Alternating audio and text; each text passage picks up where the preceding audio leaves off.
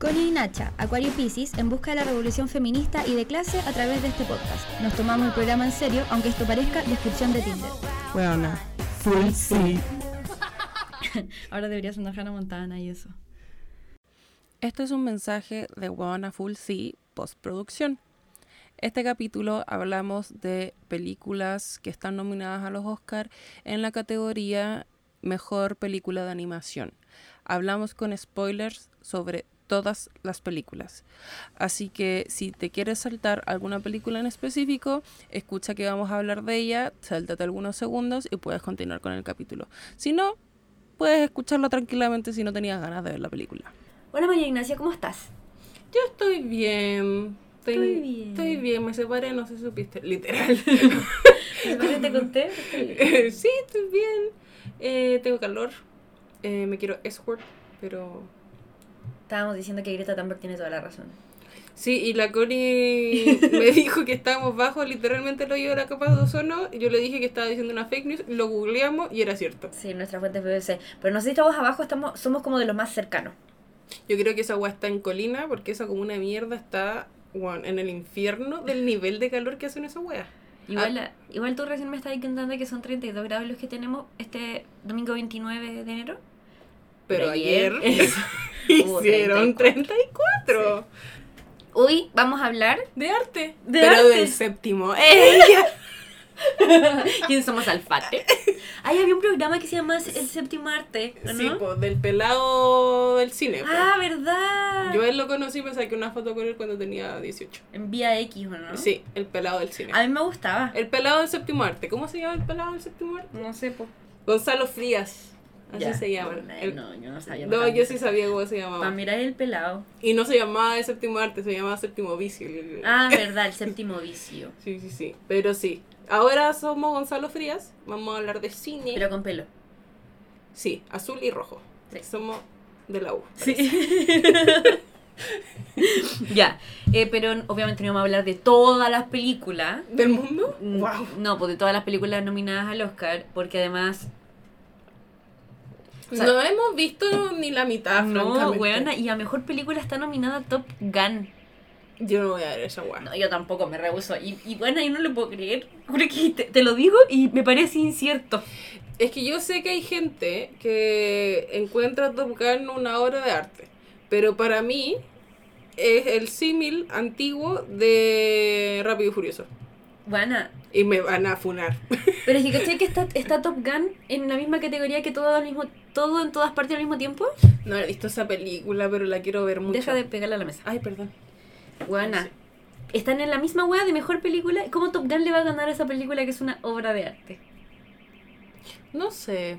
Es que claramente no le va a ganar. Es que si le gana, me. No. No, pero es que, bueno, hay veces que otras películas han sido robadas. Y de hecho, quiero hablar de eso al final cuando, cuando tengo la anotación. A lo que pasa que yo hipernórmica, todo tiene que tener por supuesto, por supuesto. la forma en la que va. Yo entiendo, yo ya. entiendo. Entonces, nosotros decidimos hablar de... Eh... O sea, hicimos preguntas en las historias de Instagram, arroba sí. Ajá.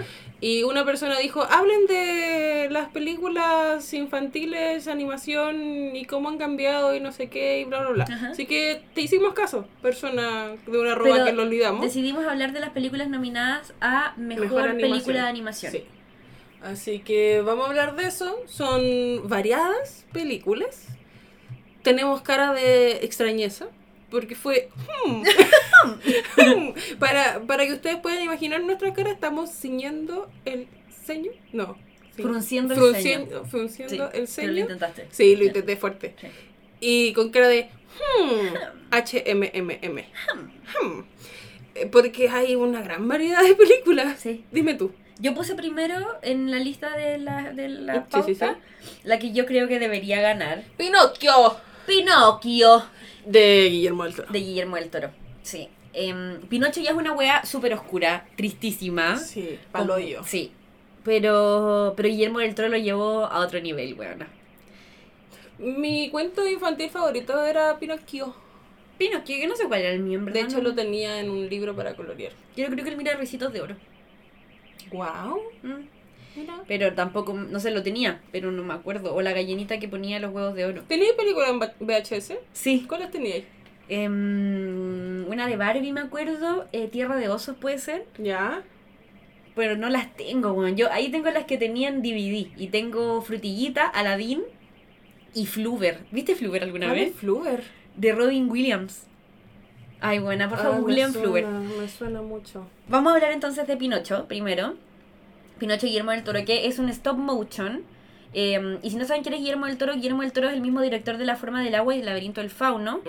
Eh, es el primer largometraje animado que hace y cabe en la categoría como de fantasía oscura. Sí. Eh, Y se demoró 14 años en hacerla. Juan, a mí esa agua me dejó... Me lo desayuné, me lo contaste recién y me dejó mal. 14 años escaleta, pero es que es stop motion la película, po. Y además, no sé, ¿tú viste el como el mini documental de cómo Sí, hicieron la película? Es paloyo con el nivel, o sea, el nivel de arte para tallar esos monos culiados. Sí. Eh, y de hecho, si yo fuese millonaria, me compraría todos esos monos. Sí, yo igual. Porque es hermoso, porque que, eh, es palpico, como es stop motion, tenéis que hacer em, todas las expresiones faciales Sí, que les vaya a ir cambiando a los monos Sí, culiados. Y había, eh, Gepetto, por ejemplo, era de distintos portes, po. Sí, Gepetto que es el... No, no, Gepetto no. eh, eh, Pinocho. También estaba el El grillo. grillo, el sí, grillo. ¿Cómo se llamaba el grillo? Pepe. ¿Segura? O sea, en esta película es como eh, PJ, algo así, porque es como firma como escritor. Ah, ya. Pero el nombre de la del cuento original Pepe es Pepe Grillo, sí. po, o sea, olvidé la... Yo me, olvidé- sí. no, no me acuerdo el nombre. Em, pero tenían que ser de distintas formas porque a veces era con más detalle, Tamaños. con menos detalle, eso, Sí. de distintos tamaños. O hacer la Em, perspectiva de la escena, pues. eh, ¿Cuál es el argumento de la película? O sea, primero es un retelling de la historia original eh, de Pinocho. Eh, el niño que se vuelve... Es que no recuerdo bien si en, la, en el cuento original dicen por qué Gepetto crea a Pinocho. Yo tampoco me acuerdo. Creo que solo estaba haciendo un muñeco y con mucho amor y el amor le dio vida. Sí. Según yo, por eso es. Hoy recién dije que era mi cuento favorito, estoy chamullando de alguna forma. Pero es que yo tampoco me acuerdo, verdad. Según yo, es por eso, como que estaba, eh, es un carpintero Sí. y hacía juguetes y hizo este muñeco que cobró vida y era un mentiroso culiao. se lo robó el circo, se fue a la perra, no le gustaba el colegio. Era flojo el pendejo culiado. Cómelo y el pendejo de mierda.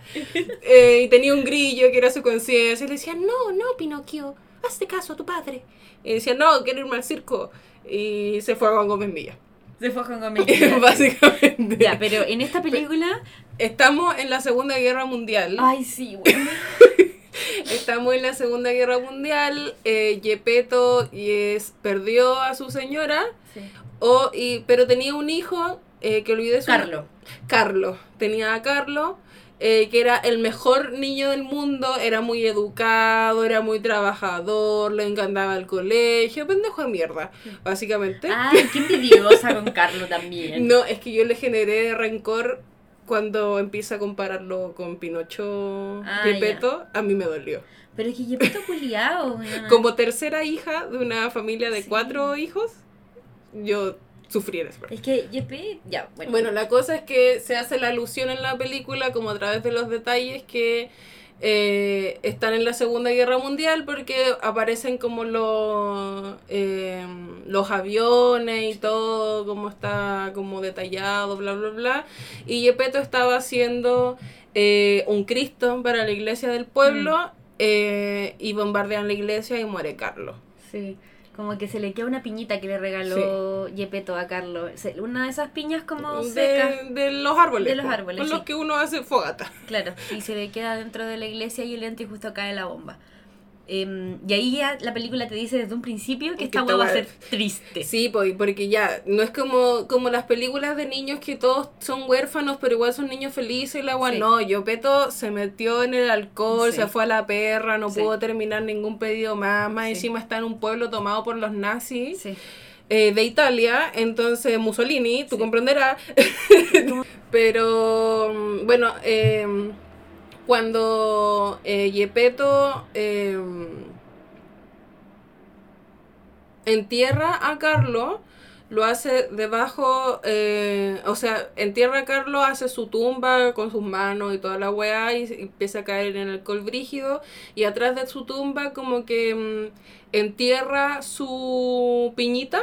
Sí. De la piña crece un árbol gigante en donde después llega a vivir eh, Pepe Grillo y un día en, en este día de donde Yepeto no recuerda nada, mucho alcohol y bla, bla, bla, frustración y la mierda.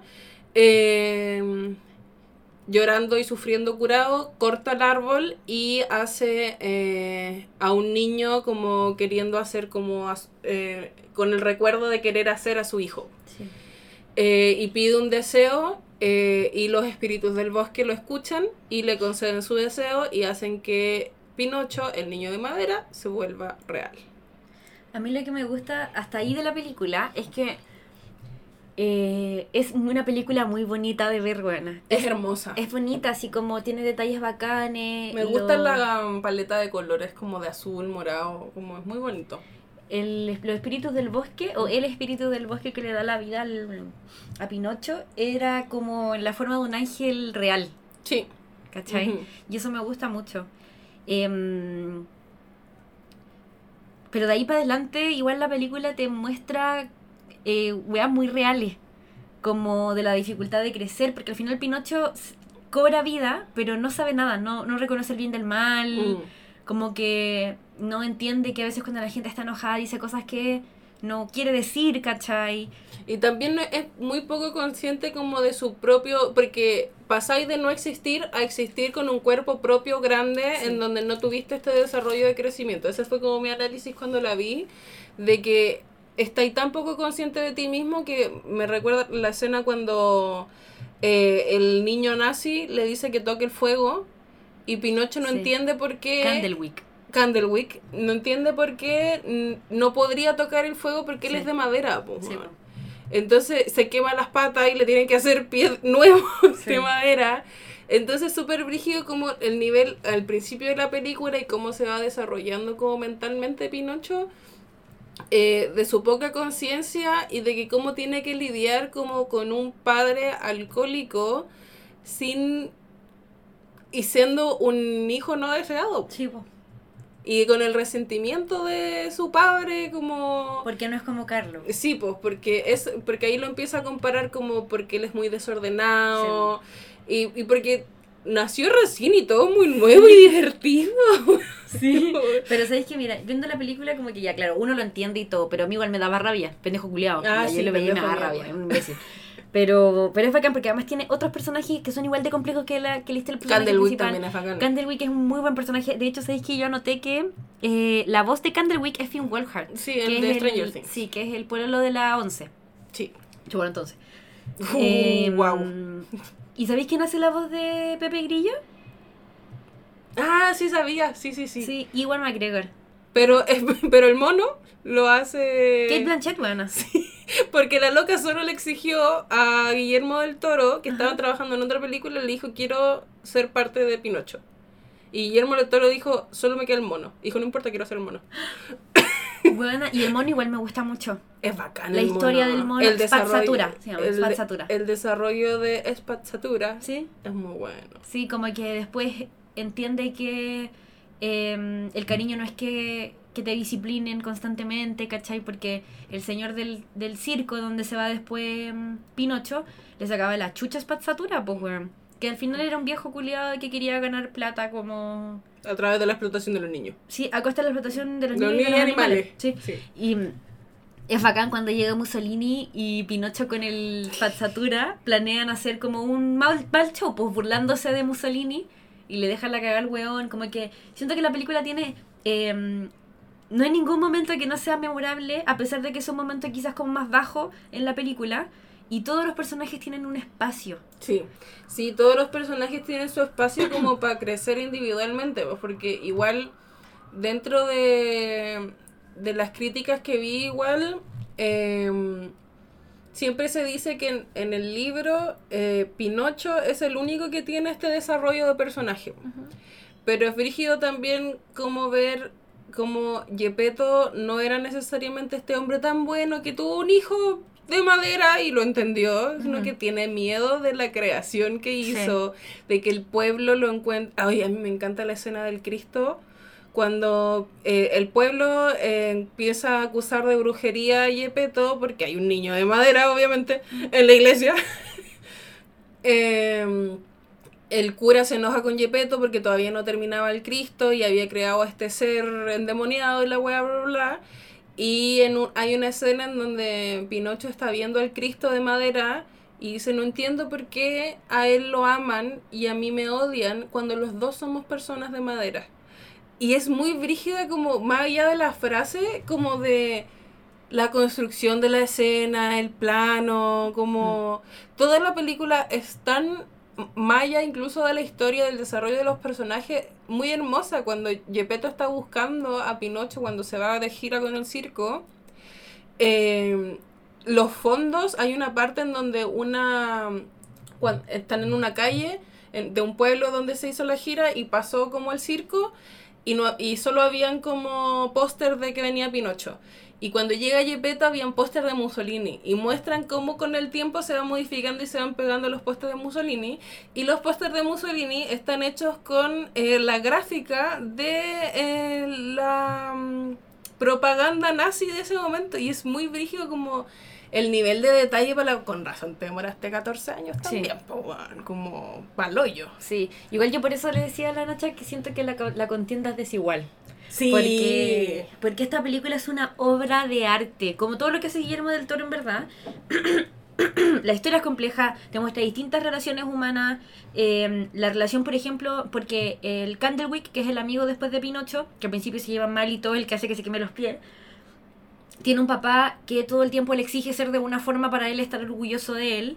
que es un milico nazi Que que es un está como nazi, a sí. cargo del pueblo donde están donde Claro. viven sí Y, y después Pinocho y Candlewick se van a la guerra, pues, weón. es esa siendo parte, niños, weón. bueno, yo, y sobre todo después cuando ya em, llega el momento en el como el de la pelea con el viejo del circo ah sí y Spazzatura tiene que decidir de qué lado estar, eh, caché que le, le da personalidad al mono. Al mono culiao, sí ¿Cachai? Y toda esa weá, y, y genera una sensación como de me estáis mostrando personajes humanos, ¿cachai? Que no son buenos ni malos, tienen momentos, ¿cachai? sí Ay, esa weá es tan bonita como que... Sí, porque en un principio de ella el niño nazi, po, y después Sí, cuando están en el... Y de hecho es difícil, a mí me cuesta empatizar con los niños malos de las películas que dice como, ay, pero su familia es una mierda y la weá, ay, qué pena y la weá. Pero este, ni- eh, cómo desarrollan a Candlewick cuando están en la escuela de niños milicos nazi, Sí. es muy palpico cómo te da vuelta la weá, po. Sí. En donde genera la amistad con Pinocho, Pinocho lo perdona, como... Y se hacen íntimos. Y Pinocho lo acoge. Sí. Algo que él, Candlewick, no, no tenía. Ay, bueno, es que a mí me da tanta pena como... El personaje de Candlewick me da mucha pena, weona. Qué fuerte esta película, culia. A mis papás no les gustó. Que yo diría que no es una película para niños. De hecho, me extrañó igual porque en TikTok me salió como mamás viéndola con sus hijos. Y yo encuentro que no es para nada, para niños, No. Juan. O sea, yo la vería con... O sea, preadolescente. Sí, pero niño. mm, No. La otra Pinocho que salió, la de Disney. No la he visto. Yo tampoco. No la he visto, pero esta weá siento que es más compleja y por eso siento que la contienda es desigual. Sí, de hecho, nominaron la otra Pinocho de Disney a los premios Razzie, que son conocidos como los anti-Oscars. Ya. Y, y está, mm, está nominada a todas las peores películas.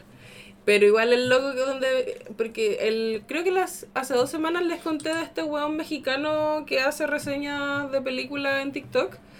Y él decía que si no hubiese salido en el mismo año, las dos Pinocho no hubiese sido tan mal vista la otra. Porque la otra Pinocho, si bien yo no la he visto, es exactamente igual a la historia de Disney. Pues igual a la animada, pero con personas. ¿Con persona? Sí, es de persona. Bueno, no la he visto, la quiero ver. Es igual a la animada, pero con personas. Pero es que no, no sé si pensáis que esta está- no tiene ningún... det- Bueno, 14 años haciéndola, obviamente se notan. O sea, no tiene ningún espacio que sea como... A la weá mala, ¿cachai? Lo cual yo creo que siempre las películas son subjetivas, te pueden no gustar, ¿cachai? Pero esta es una obra, una pieza de arte, weón. Y Obviamente- Obviamente, nosotros creemos que es la que va a ganar. Sí, po. Porque- O sea, yo creo que debería ganar, pero puede no ganar también. Lo que pasa es que también la academia tiene una cuestión muy de, mm, Popularidad. de popularidad, ¿cachai? Entonces, puta, a lo mejor el gato con botas, no sé, por taquilla, no, no tengo idea, ¿cachai? Mira, yo creo que va a ganar Pinocho. O sea, el nivel artístico como de trabajo yo creo que está entre Pinocho, entre Marcel y entre Red por el nivel de trabajo artístico que hay detrás. Porque también se hizo como un documental de Disney Plus de cómo fue el trabajo de Red. Pero el nivel así como "Oh, esta wea es arte es Pinocho y Marcel porque son de stop motion y stop motion siempre le sube el pelo palo y a la wea. Sí, Pero entre los dos, Pinocho le saca la chucha a Marcel. Pero si es en taquilla, Red ganaría. Ah, tenés razón, tenés razón, sí, está pensando en, en gato con botas, pero Porque Red, además razón, sí. Red tiene presencia asiática. Sí, pero ¿sabes que yo no me enojaría si en la red? Que, que yo creo que está bien que pasemos a red. Mira, yo creo que estamos hablando de pedazos de las películas, no las estamos explicando entera. Porque que- vean las tam- no, o sea, no, si no les quieren ver igual está bien, pero lean por último de qué se tratan, porque si no, no van a entender de lo que estamos hablando. Em, y pasamos a Red, que es mi segunda favorita. Que, y que yo creo que si gana Red tampoco me enojaría, porque creo que Red tiene otras cosas, a pesar de ser una película que no es hecha en stop motion, que no me parece que tenga menos o más mérito. No. Em, que, que creo que toca, una, toca temáticas que te hacen cariño en la tu chiquitita, pues, weona. Es que ¿sabéis lo que estaba pensando cuando estaba viendo las películas? O sea, viendo las que me faltaban de la wea. De que el problema con la categoría mejor película animada es que tenéis weas como Marcel y Pinocho en donde son animadas, pero no son para niños. Y tenéis Red, el gato con bota, eh, la otra del Sea Monster, en donde son para niños, po. Sí, y po. tienen una trama que, diferenciándola, es la zorra. Una complejidad distinta, sí. Entonces, a mí lo que me gusta mucho de Red, a mí Red me hizo pico, yo lloré de principio a fin con Red. Sobre todo porque habla de fangirls. Y yo represento, Sí. represento. De hecho, la vi con mi ex pololo. Cuando él estaba trabajando, él estaba en teletrabajo, yo la estaba viendo por mientras. Y yo lloraba y lloraba. Y el viejo me decía como, bueno, ¿qué te pasa? Y paró de trabajar para ver y dice, ah, sí, entiendo. Entiendo, perdón. Entiendo por qué te está afectando tanto. Trauma, traumas con tu madre, Sí. niña fangir, le gusta un niño, la ponen en vergüenza. Sí, Sí. sí soy. La regla, emociones, sí soy. Aprender a lidiar contigo misma en la puerta, toda esa wea. pues. El trauma de la línea femenina en tu familia, Sí. no, intenso. Sí. Pero igual es paloyo porque po- podéis compararlo con Pinocho, no sé realmente, porque son otro otra categoría de películas, Sí. no porque estén animadas están en la misma. Y lo mismo me hace pensar como, yo creo que sí debería haber una categoría como de animado infantil, como mejor película infantil, en Mm. donde yo creo que no, entra- no debería entrar Pinocho. Ah, pero lo que yo te estaba diciendo, por ejemplo, recién, es que en mejor película también metís todo, po. Sí, po. En mejor película igual metís todo. Porque, por ejemplo, está Top Gun y está todo en todas partes al mismo tiempo. Que yo tampoco las pondría a competir juntas porque Top Gun puede ser buena, no la he visto. Puede ser buena, eh, me tinca cero. pero todo en todas partes al mismo tiempo una obra de arte. Yo no la he visto, la quiero mucho ver. ¿Cachai? Entonces, como que, claro, meten todo en, mi- en un mismo saco y por eso también tiene que ver con popularidad, ¿cachai? Y con todo ese tipo de weas. De hecho, por ejemplo, las películas de terror no están nunca aquí, po. Sí, pues, que eso es lo que estábamos O en hablando. muy pocas ocasiones. Yo igual tomo un poco de apuntes respecto a eso, pero estamos en red. Eh, yo, eh, los apuntes que tomé respecto a red es... em, do- es que yo creo que igual depende de quién mire la película, son las cosas que más le van a llamar la atención. Mm. Porque a mí igual me, me llamó la atención la weá de, de, de ser una fangirl y de tener un grupo de fangirls y, y ser una comunidad, aunque Sí. sea pequeña, porque ellas son un grupo de amigas, ¿cachai? No es como una comunidad gigante. Pero generáis familia, la importancia de, em, de estar presente para la gente que te quiere, ¿cachai? Y al mismo tiempo eh, te- el proceso de- en el que tu mamá entiende que tú eres tu propia persona Mm. y que no tenéis por qué cumplir sus expectativas, ¿cachai? Y, y no tenéis por qué tener los mismos sueños que ella tiene para ti, ¿cachai? Y toda esa weá, todo ese proceso que tiene la Mei Ling Lee en la película es que te abraza a ti misma de chica, pues weón. Yo creo, ¿acaso voy a hablar de mi tesis otra vez en este podcast? Por supuesto que sí. Entonces, yo creo que este, esta película a mí me hace pico no solamente porque soy yo, en versión asiática, Ajá. básicamente, sino porque pone en valor la experiencia preadolescente de una forma que nunca se pone en las películas. Sí, po. Porque ponís con un ojo preadolescente eh, las cosas que son importantes en tu vida en ese momento. Y una vez cuando estaba trabajando en- la tesis, como escribiendo, pensaba como uno cuando se vuelve fan es la primera vez que uno siente pasión por algo.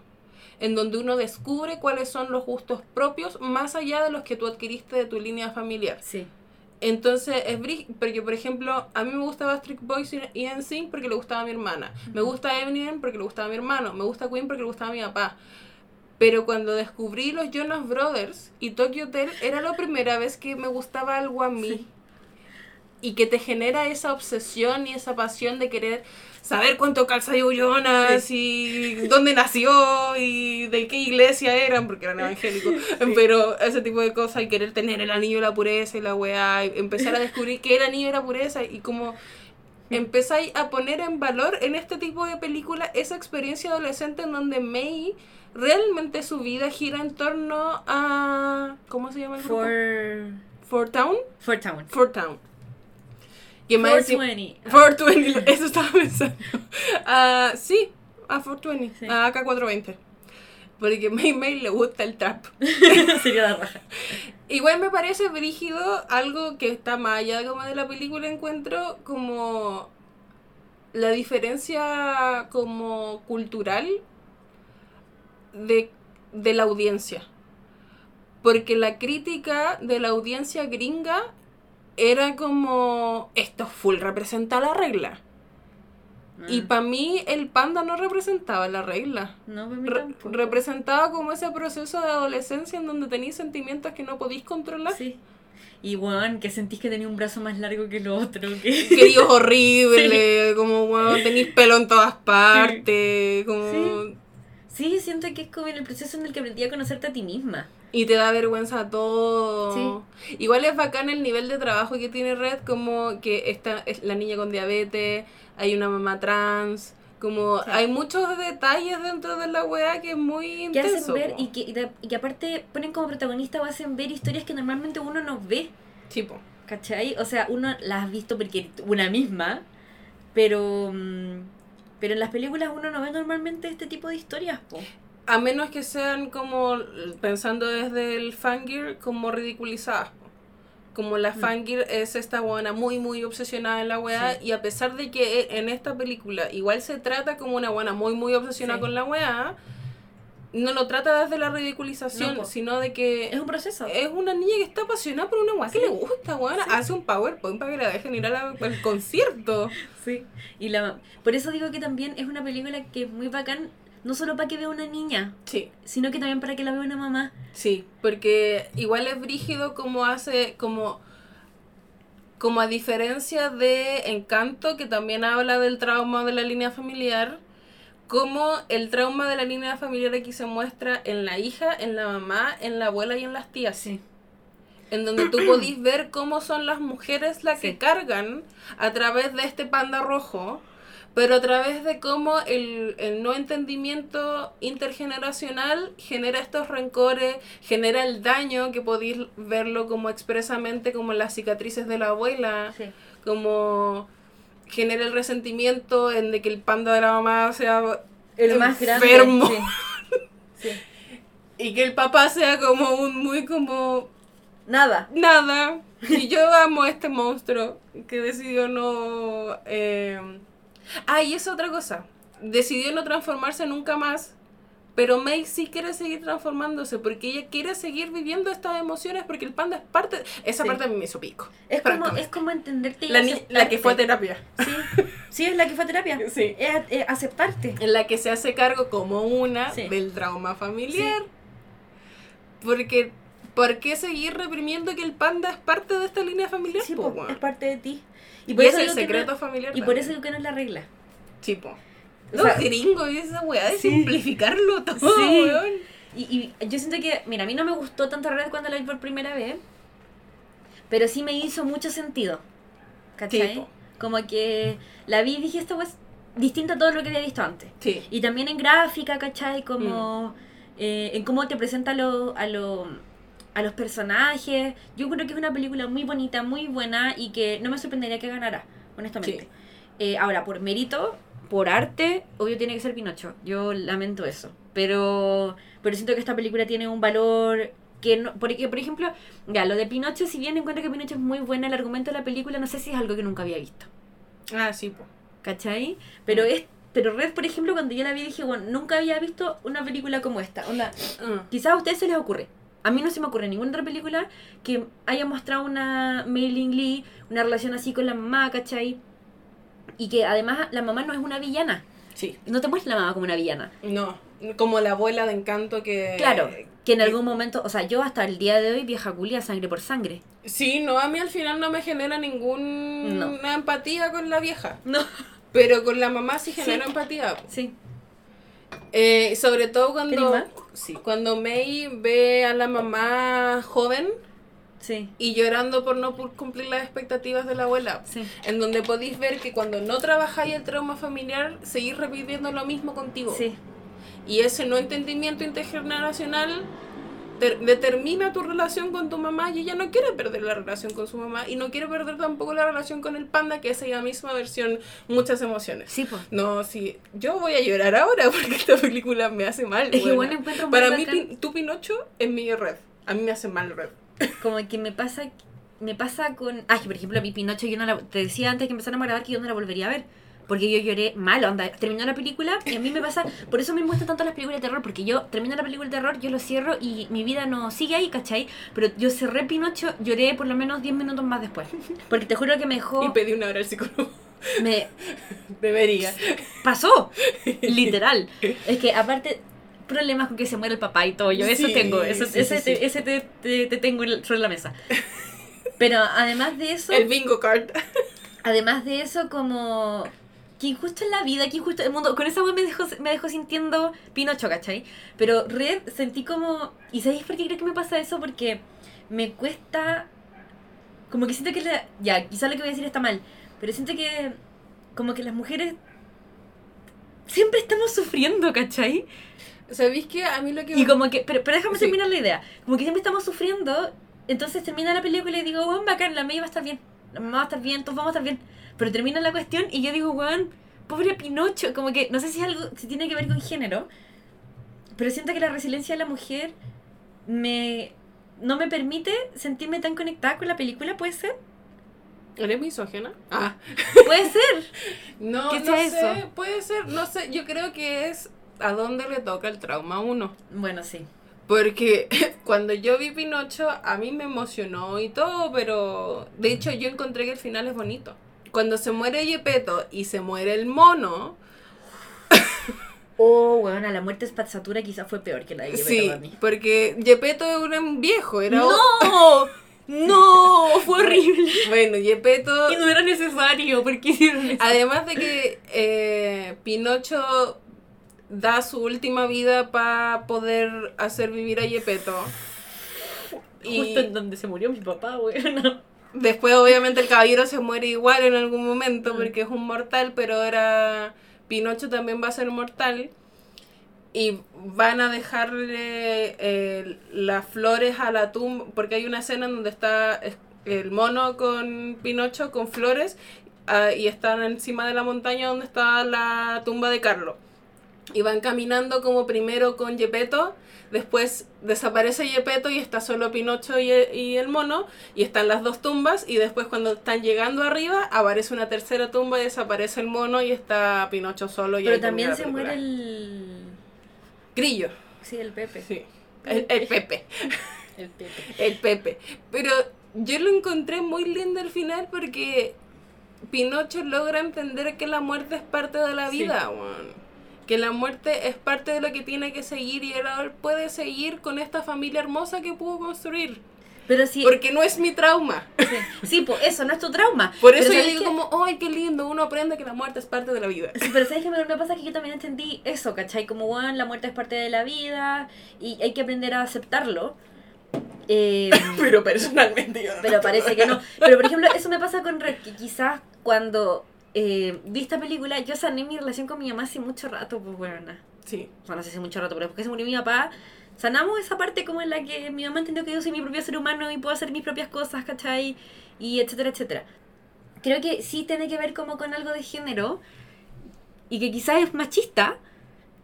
Em, Como sentir que Pinocho quedó solo y no va a poder solucionar sus propios problemas.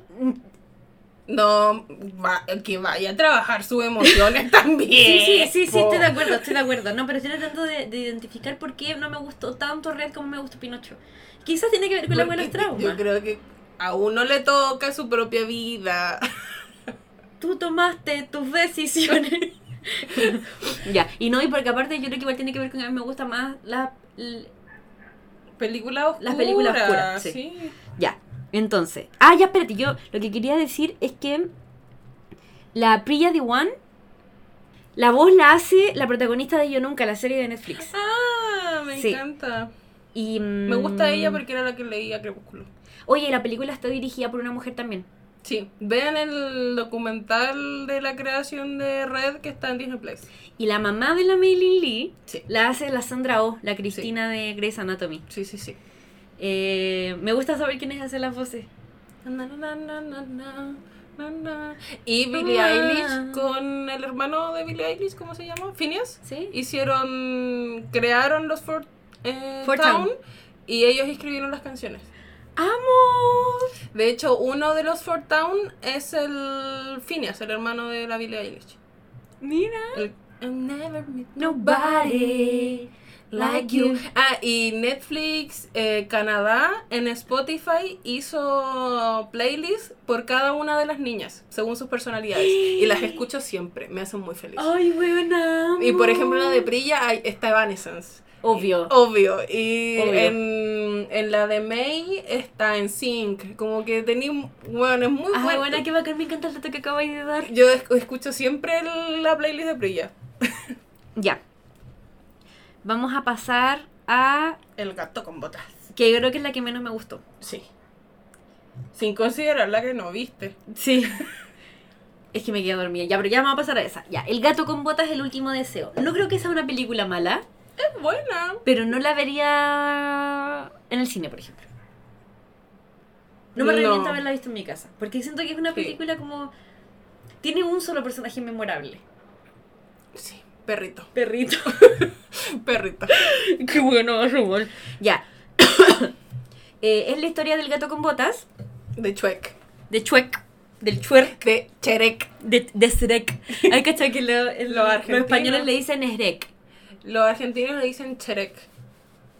Ya, bueno. Y chileno, Chuec. Chuec. La R por el hoyo. Ya, yo me quedo. El Chuerk. Me gustaría en Chuerk. Ya. Yo me quedo con Chuerk. El señor verde. El señor verde. Ya. Y el gato con botas es como el justiciero y la weá, y todos lo conocen por El ser justiciero. Y la weá es que el weón desperdicia todas sus ocho vidas. Y le queda una, la novena. Sí. Y le dicen como ya, tenéis que retirarte, chao. Y se va a una casa de retiro de gatito, que en realidad no es una casa de retiro de gatito, una casa de una señora que tiene mucho gato. Sí. La Connie. Sí, yo. Básicamente. Y lo mejor es que ahí conoce a Perrito, que está disfrazado de gato. Sí, porque es una señora que acoge a muchos gatos. Sí. Eh, a un nivel insalubre porque va como el Ministerio de Salud como a hacerle controles siempre Sí. y dice, no, aquí no hay gato, no hay gato.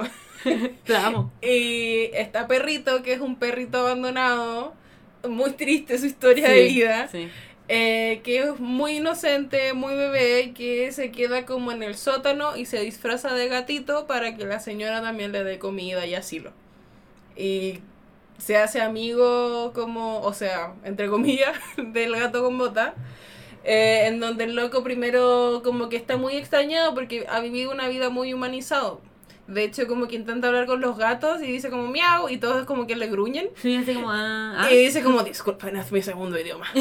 Eh, como que ha vivido una vida muy humanizado, pues entonces mea en el baño, se hace comida y no come comida de animal y tiene y con el tiempo empieza como a Gatearse. No como ¿cuál es la palabra? a conformarse como Sí. con que eso tiene que hacer nomás. Sí. Si él quiere vivir su última vida y sobrevivir porque le está teniendo mucho miedo a la muerte. Ah, porque aparece un lobo que le dice te estoy buscando, o sea, porque este weón siempre lo están buscando vivo o muerto y la wea y aparece un lobo y le dice como, oye, como te voy a matar, así que, qué wea, Sí. ¿querís Que pelear? al final era la muerte ese lobo. Sí, po, y el gato dice como, el, el gato no le tiene miedo a la muerte. Y como que le está a punto de ganar y empieza a tener como un ataque de pánico. Y Sí. dice como, concha tu madre, me está dando miedo a la muerte porque me queda solo una y no voy a revivir. Pues bueno, entonces ahí como que tiene que conformarse con vivir esta vida de gato. Pero aparece eh, Ricitos de Oro con los tres osos. eh, los, Goldie. eh, Goldie.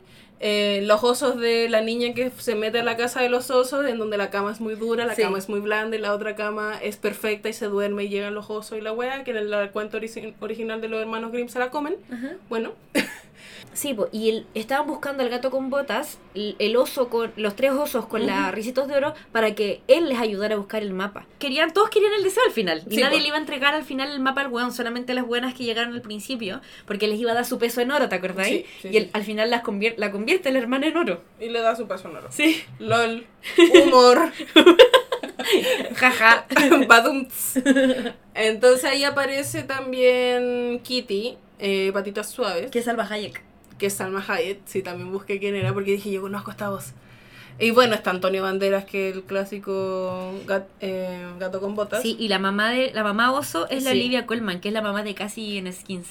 Sí, como bueno, Olivia Colman, ganadora del Oscar. Sí, pero puede ser que alguien no la conozca, po. La gente de la que escucha el podcast versión pequeña es la mamá de Heartstopper. Ah, ya, ya, ya, ya. Ya, yo no he visto Heartstopper. Eh, Heartstopper. Heartstopper. ¿Por qué le y, dije así? y Goldie, Rijitos de Oro, es Flores Pug. Ah, sí, pero yo estaba buscando en español porque me parecía que la voz de Recitos de Oro en español es como chilena. Pero no ah, sé. es que la vi en inglés. Ah, ya vi en español. Y Perrito aprende a hablar como en español porque sus amigos hablan español. Eh, De hecho, su nombre no es eh, como Doggy. Doggy, es Perrito. Dice, de hecho, lo dice como en, mexicano, dice como, prefiero que me digan perrito. Como, I prefer perrito. Bueno ese personaje. I can be perrito if you want to. Y lo dice como mexicano. Me encanta. Perrito es el mejor. Y bueno, Perrito es un personaje que aparece que es muy tierno, que es muy agradecido con la vida, está muy Sí. feliz y la wea, y como que Salma Hayek, como Kitty y el gato desconfían de él porque nadie puede ser tan estúpido ni tan tierno. Sí, ni tan bueno. Y les cuenta como su historia de vida, en donde viene de una camada muy grande y la familia lo botó a la basura y él siempre volvía. Y para que no volviera nunca más, lo cerraron en un calcetín con una piedra y lo tiraron al río. Y de hecho, en esa escena, eh, el gato con botas con Kitty lo está mirando así como concha de su madre. Y él así muy feliz. Porque como- era un, según él era como que se un estaban juego. escondiendo. Sí, se estaban escondiendo. Y ahí no los pudo encontrar nunca más, pero no importa porque él ganó un calcetín que ahora es su chaleco. ¡Amo, perrito! Bueno, yo me quería morir. La wea es que encuentran el, el mapa y cada vez que uno, bueno, de estas tres pandillas que quieren encontrar el mapa y encontrar la estrella, cada vez que uno toca el mapa cambia el recorrido, Sí. porque están en el bosque mágico, bosque oscuro mágico, Sí. whatever. Y cada vez que uno toca el mapa, el bosque cambia. Y cuando lo toca perrito, todo es flores y mariposas y colores. Eh, pero cuando lo toca el gato con botas, tiene que enfrentarse a sus ocho vidas pasadas y a sus temores, como el eh, Kitty también, Richitos de Oro. Bueno, Richitos de Oro se da cuenta en la mitad de que no, no la lleva como a la estrella porque ella ya tiene su deseo, solo que ella no se ha dado cuenta. Que es súper triste esa parte a mí. dime. Bueno, cuando la familia. Porque ya, lo que quería Recitos de Oro era como su familia humana de vuelta. Sí, ¿cachai? como que quería como generar su familia humana de vuelta como para tener la familia perfecta. Sí. Entonces el mapa le mostraba que ella ya tenía su familia perfecta. Entonces no la llevaba a ninguna parte. Bueno, y cuando la familia. ¡Oh! La Cori se acaba de meter el dedo al ojo. Em, cuando la familia de la Ricitos de Oro, en realidad la Ricitos de Oro le cuenta a la familia como que ella quiere, la familia de osos, que ella quiere una familia humana. Como en un arrebato emocional. Sí, ellos como que siguen tratando de ayudarla a llegar al deseo porque la mamá le dice como, Juan, yo lo único que quiero es que tú seas feliz y si esto te hace feliz, ¿Cómo vamos a buscarlo? Bueno, a mí me hizo A mí me hizo pico. pico. Pico, pico. Pero sabes que yo. Que siento que es buena la película, pero es una película. Que no puede competir con Pinocho, Sí, weón. eso. Yo creo que puede competir con Red, pero no con Pinocho. Nah, tampoco, weón. Es que yo creo que no califican nuestros. Es que yo creo que El gato con botas es una película muy de hombre, de trauma de hombre. ¿Tú decís? Sí, es muy de trauma de hombre. Como Pero, ¿sabes qué me pasa a mí? Que siento que es más de, de niño. lidiar con tus propias Que expectativas. es muy de niño. Muy de niño la película. Puede ser. Pero también sí es como. como que. Como- Entender que hay más seres humanos alrededor Sí, tuyo. Como Una que no eres el único en el mundo, que tenés que sobrepasar tu ego. Una wea que una. Never gonna happen. No lo conozco. Como que siento que es otro. Pero sí siento que pones sobre la mesa la importancia de eh, la salud mental. Sí, es, es buena esa, esa escena. Porque perrito quiere ser un perrito de terapeuta. Quiere ser un perrito de acompañamiento emocional y cuando el gato le empiezan a dar crisis de angustia, él lo calma. Sí. Y le, le enseñan cómo a respirar y le enseña a vocalizar sus emociones. Igual es súper bacán. Por eso también creo que es muy de hombre. Sí.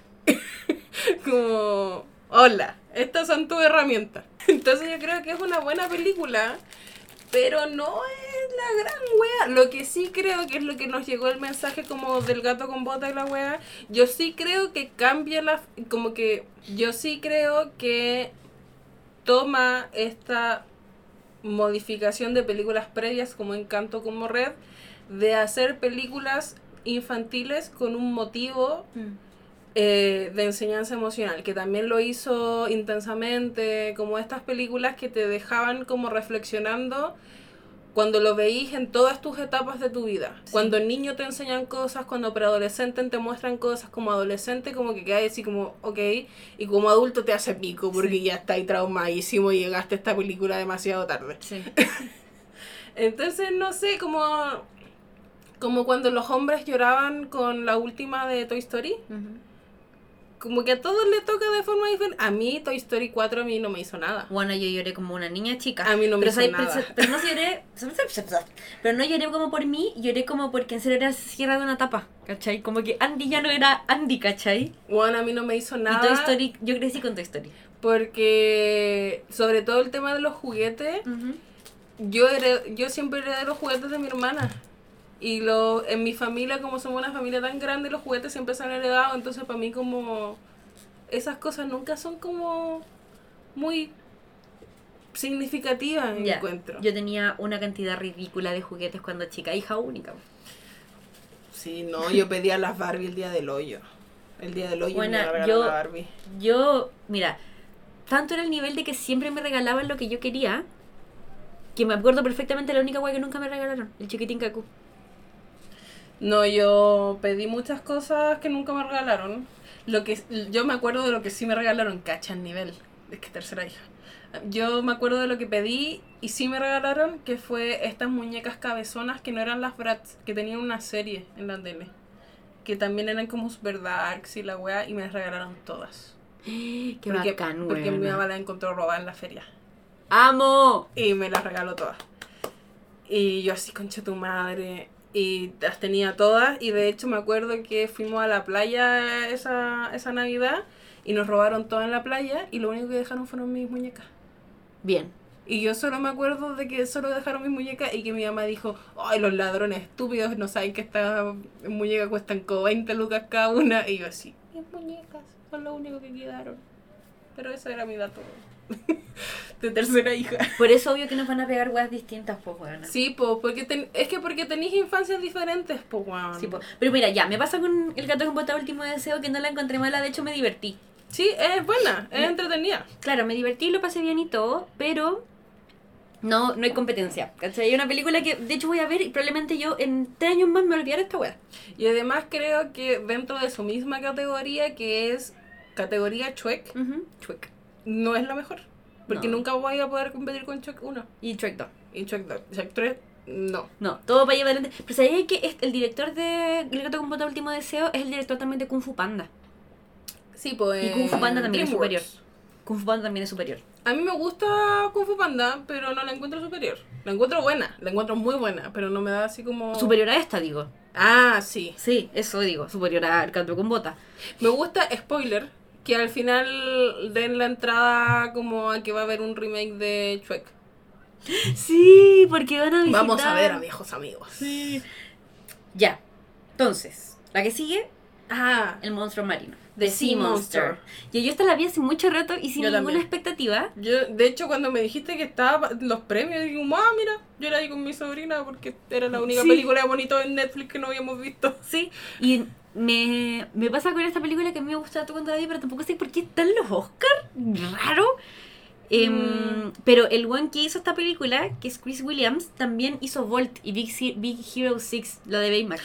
Big Hero 6, esa wea es superior, conchetumare. Sí. Esa wea es otra wea. Sí. De hecho, yo creo que Big Hero 6 le saca la chucha a todas las weas que están aquí. Lo siento, lo siento. Big Hero 6 me hace pico. ¿Más que Pinocho? Me hace pico. No, tú tienes un problema. Me hace Pero bueno, pico. tú puedes tener tu propio problema, yo tengo los míos, bien. Eh, pero Volt también es buena. No hay hogar como tu hogar, ahí perteneces tú. Yo creo que solo he visto una vez Bolt. Yo la he visto 950 aproximadamente. Ya, eh, el monstruo marino es una niña que está obsesionada con los piratas. Los piratas que hacen en esta película eh, matan monstruos marinos, ¿cachai? Gigantes, como el monstruo del lago Ness, así como imagínense el agua más grande que son como tres veces una ballena, etcétera. Eh, y ella está obsesionada con un libro donde cuentan las historias de los piratas porque sus papás también eran piratas y murieron haciendo eso. Sí. La weá, ¿Eran piratas o eran cazadores? cazadores. Sí, porque Sí. los piratas no son buenos. No sé, no me acuerdo, pero bueno, eran cazadores. Sí, sí, A lo que voy es que era gente del mar, Sí. ¿cachai? No eran pescadores. No, pero eran cazadores. Cazadores. sí. Ya, y la weá es que. em, Ah, porque el pueblo tenía una tradición, como una tradición histórica de que los monstruos atacaban el pueblo. Entonces, Sí. de ahí nace como esta glorificación como a los cazadores porque Claro. eran los que mantenían seguro el pueblo. y llevaban como años sin que los, Sí. los, los monstruos atacaran la aldea, porque bla, bla. Y la weá es que esta pendeja está obsesionada y quiere ser cazadora, ¿cachai? Y conoce a Pero los tiene cazadores. como dos años. Sí, menos cero. Y la weá es que eh, los cazadores en, un en algún momento van como a una taberna para allá y ella Sí. los conoce y se esconde en una weá y se va con ellos al mar a cazar monstruos. Sí. Entonces, así como pendeja culiada que hacía aquí Sí. dos años, Sí. como que chucha. Sí. Pero en ese proceso ella se da cuenta, eh, lo estoy haciendo ultra corta, pero en ese proceso ella se da cuenta que en realidad este monstruo marino que era ráfaga, que en inglés le dicen red, eh, ¿Ah, la viste en español también? sí, Yo la vi. siempre las veo en español. Yo la he visto en inglés en realidad. Que en realidad tiene... Ah, no, la vi en español porque la vi con mi sobrina. po. Yo Pinocho la vi en inglés. Pero todas las películas de monito en general las veo en español. Ya, la weá es que eh, ella se dio cuenta que este monstruo también tiene sentimientos, ¿cachai? Y como que en realidad no tiene ninguna intención de atacar, sino que de defenderse Sí. eh, de los humanos. Y ahí se cae como este constructo que tiene en su cabeza de que los monstruos son malos y en verdad se da cuenta que esta guerra la declaran los seres humanos. Sí. Eh, y a mí me gusta mucho, de hecho creo que mi, mi parte favorita de la película es el final, en el que llegan con este monstruo los cazadores, Sí. con Ráfaga, que era como el reino. Claro, como el reino, que era como el, el, el- la última etapa del Mortal Kombat, ¿cachai? Así Sí. como el monstruo más brígido. Encadenado y Sí. weá. Y la wea es que ella lo trata de, de salvar, ¿cachai? Hay como una pelea en la mierda. Liberación animal y esas Claro, cosas. y lo logra y hace un discurso en el que dice así como, él le dice ya como terminamos porque iban a liberar al animal, pero ella dice no, no he terminado. Y se para y da un discurso a toda la aldea y les dice así como, bueno, todo lo que dice este libro, que es el libro de nuestra historia, es mentira. Y esta gente, eh, y eh, apunta a la elite, ¿cachai? Como al rey y a la reina, y dice como ellos inventaron esta weá para... tenernos como controlados. Para, y- para mantenernos controlados y tener el poder, ¿cachai? Y tener la plata que significa tener estos monstruos. Sí. ¿cachai? Que era como su negocio. Mm. Y, mm, y la liberan, liberan a Red, ¿cachai? O a Ráfaga, depende si la, si la viste en español o si la viste en inglés. Em, y la gente que también era parte como de la armada, como de la milicia, no sé cómo decirlo, Ujú. también le cree, pues, ¿cachai? Entregan sus armas. Entregan sus armas. Y bueno, una weá que jamás pasaría. En la puta vida. Pero- pero Dice sí- como abajo la monarquía y wea. Weón, acá. Es que eso de la película es full Acá. Es full acá, full abajo la monarquía, eh, muy... Eat the rich. Porque, claro, podéis decir que es como animalista, pero yo creo que más que el fin de que la película sea animalista, tiene que ver con que... Cuestionar como la historia Y, y oficial. quiénes tienen el poder, Sí. po, ¿cachai? Esa weá yo la encuentro muy bacán. Como que mm, romper tradiciones, de hecho yo lo noté así, romper tradiciones inventadas por generaciones de gente con plata. Igual es súper brígido porque tal vez yo creo que estamos analizando y diciendo como, wow, las películas infantiles ahora están súper sobreideologizadas y la weá, como los fachos de mierda. Pero una versión como, buena, chucha tu madre, adiestren a los niños, mierda. Pero obvio que puede haber personas que ven esta película y solo piensan en la importancia de respetar a los animales. Ojo. Que por eso es lo que estoy pensando, de que las películas que nosotros vimos cuando chicos también tenían un rollo Obvio, brígido. obvio que sí. Obvio So- que sí.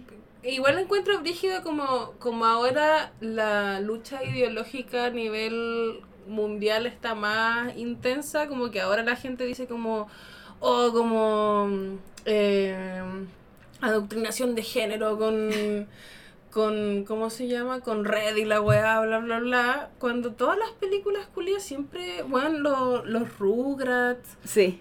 Siempre han tenido como un rollo, bueno, la mamá de Angélica, que era súper feminista, mujer independiente, trabajadora, el papá de, de bueno, de la guagua original, Carli- no, Carlitos es el otro. Bueno, Carlitos que ¿Tommy se le murió, sí, Carlitos que se le murió la mamá. Uy, qué horrible. Tommy Pickles, que el papá tiene problemas de estrés porque es trabajólico. Como Sí. que todo tiene un rollo muy profundo. Y yo creo que ahora la gente le está tomando un foco, como una atención más brígida a las películas infantiles. Yo creo que están viéndolas. Sí.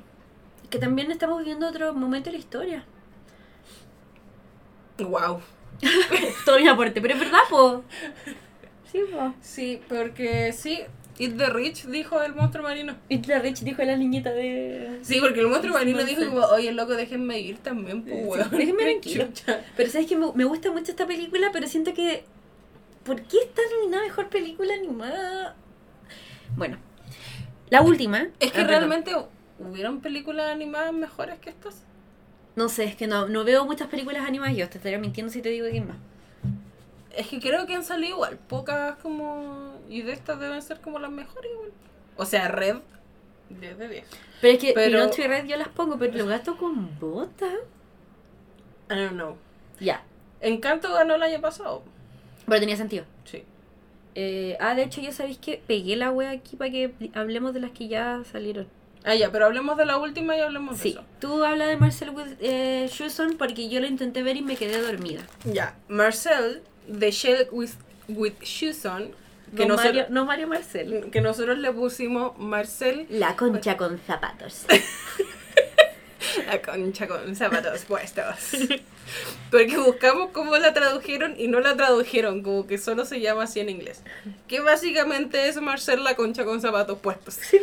Eh, Marcel es una conchita con zapatos puestos que vive en una casa Siento que repetimos ocho veces Marcel, una concha con zapatos. Zapatos con concha, con zapatos con concha. que Concha tiene un ojo y una boca. Un ojo y una boca. Sí. Eh, y tiene dos zapatos. El espacio se da en Estados Unidos en una casa. En una casa que Marcel vive con su abuela, la abuela Connie. eh, Que era yo. Que era la Connie. eh, en donde llega Dean, que es un humano eh, que arrienda esta casa, que es un Airbnb, después de que se separa de su pareja. Arrienda esta casa para vivir ahí por mientras y se encuentra que hay dos habitantes más en la casa, que son estas dos conchitas con zapatos. Y. Marcel y Connie. Sí. Eh, y lo encuentra muy brígido porque eh, son dos conchitas chiquititas dentro de esta casa gigante. O sea, una casa del suburbio muy normal igual, pero para dos conchitas chiquititas es una casa Es una gigante. po, sí. En donde Marcel se traslada a través de la casa eh, a través de una pelota de tenis que abrió y la ocupa como medio de transporte. Me encanta. Cuando tiene que eh, subir como las murallas para llegar a las cosas que están más arriba, se pone miel en los zapatos y como que sube a través de lo pegajoso que queda en la miel.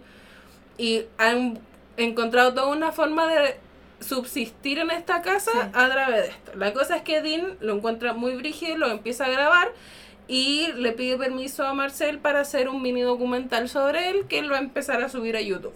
Me encanta. Y Marcel queda así como, ok, porque le encuentra todo muy fascinante y muy bacán, porque Marcel se da a entender que es como un niñito pequeño. Sí, po. Entonces como que De lo, hecho, habla como un niñito pequeño, po. lo encuentra muy fascinante y le dice como, sí, obvio, como encuentra muy chistoso como que lo quieran grabar a él, sobre todo porque en sus tiempos libres con su abuela ven la tele de la casa. Sí. Entonces sabe lo que es el mundo allá afuera, pero no lo ha vivido porque no va a salir más allá de su ecosistema que es su casa. Eh, la cosa es que dentro de esta historia, eh, Marcel le cuenta a Dean que ellos eran una colonia muy grande de conchitas y de cacahuates y de otro tipo de cosas que tenían vida. em, y que vivían en esta casa con una pareja de humanos, el hombre y la mujer que le decía. ¿Qué le eh, dicen? que le dicen eh, que eh, se fueron porque de a poco fueron peleando cada vez más y cada vez que ellos peleaban eh, las cosas se caían y se rompían y todo entonces eh, ellos se escondían en el cajón de los calcetines Bueno, me da mucha pena. para que a nadie le pasara nada imagínate que estos gigantes culiados empiezan a destruir tu ecosistema a- cuando empiezan a gritar y tú te tenés que esconder en el cajón de Te los puedo hacer una pregunta que no sé si la, la desarrollan porque yo sí vi pedazos de esta película, me quedé dormida porque es muy lenta, me aburrí. Pero me, me quedó la duda, ¿por qué esas conchas llegaron ahí? no, no sé, eh, ellos nacieron ahí Ah, ya, ya, ya. Eh, no se sabe, no sabe, no responde. Eh, ¿Y cómo se llama? Mm, la cosa es que en una de estas últimas grandes peleas de la pareja de humanos, eh, se agarran estos humanos y este weón eh, echa todo su cajón de calcetines a la maleta y se lleva y se va de la casa y no vuelve más y con eso se lleva a toda la familia de Marcel y Connie que ellos no alcanzaron a llegar al cajón de calcetines. Porque ellos estaban sentados viendo la tele, el programa que veían todos juntos todos los días. Sí, estaban viendo el programa que era un programa de entrevistas de una entrevistadora gringa muy famosa, que en la película aparece y eh, hace de sí misma. me encanta. Sí, lo vi porque antes de dormirme igual adelanté unos pedazos para ver el final.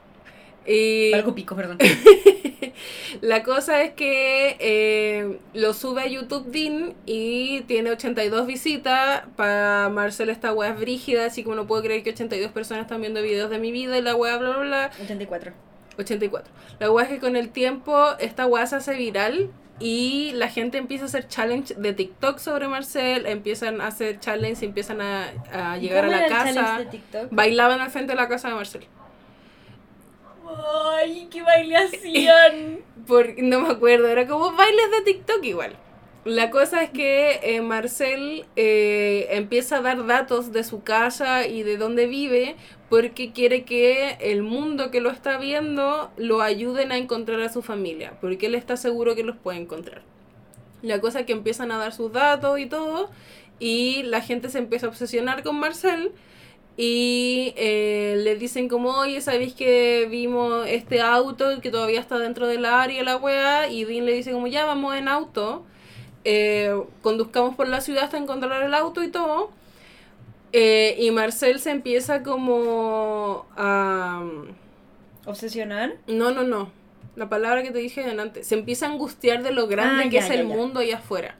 Porque para él su ecosistema es la casa. De hecho, en una parte dice... ¿Y la abuela se queda en la casa? Sí, se queda en la casa. Y en una parte dice como eh, que a, Mar- a Marcel le gusta llevar a su abuela a la pista de patinaje, que es un tocadiscos antiguo que está lleno de polvo. Le gusta llevarla ahí porque la abuela se siente como en casa porque ella es originalmente del sur, que es la cochera.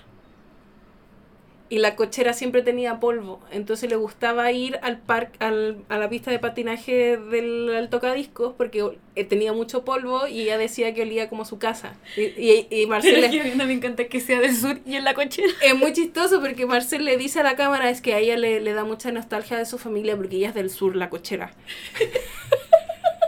ella creció allá. Entonces es muy tierna. Pero es lejos, po. Es muy tierna la wea, muy tierna la película. La wea es que cuando están afuera buscando el auto y se rinden y no sé qué, llegan y está una ventana rota que unos niños habían tirado como este típico como ladrillo con una foto de Marcel, pero en realidad no era como una amenaza, sino así como te amamos Marcel. ¿Ya? Y le pega a la abuelita Connie, le hace un hoyo en el caparazón, que ya es una conchita, y de ella se empieza a deteriorar lentamente hasta que muere. Pero antes de morir, le llega un, un mail a Dean, como a nombre para Marcel, de la BBC, que quieren entrevistarlo, su, la entrevistadora que veían todas las noches. Y él no lo quiere hacer porque no quiere salir más de su zona de confort, porque la última vez que lo hizo, su abuela quedó así. Eh, la abuela se entera y empieza a fingir que está bien para que Marcel lo haga.